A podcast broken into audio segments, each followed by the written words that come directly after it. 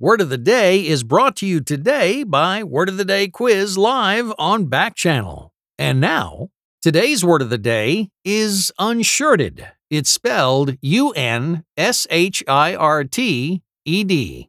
Unshirted is an adjective that means undisguised or plain. Coming from two common English words, unshirted can simply mean not wearing a shirt, but it also means without a disguise. Here's an example of it in use. It seems to me that the mayor would have been better off making unshirted demands instead of disguising his needs with fancy words. The more plain his speech, the easier it is to accommodate him. Once again, unshirted is spelled U N S H I R T E D. Come play Word of the Day quiz live on Back Channel this Wednesday for a chance to win over $100 in prizes.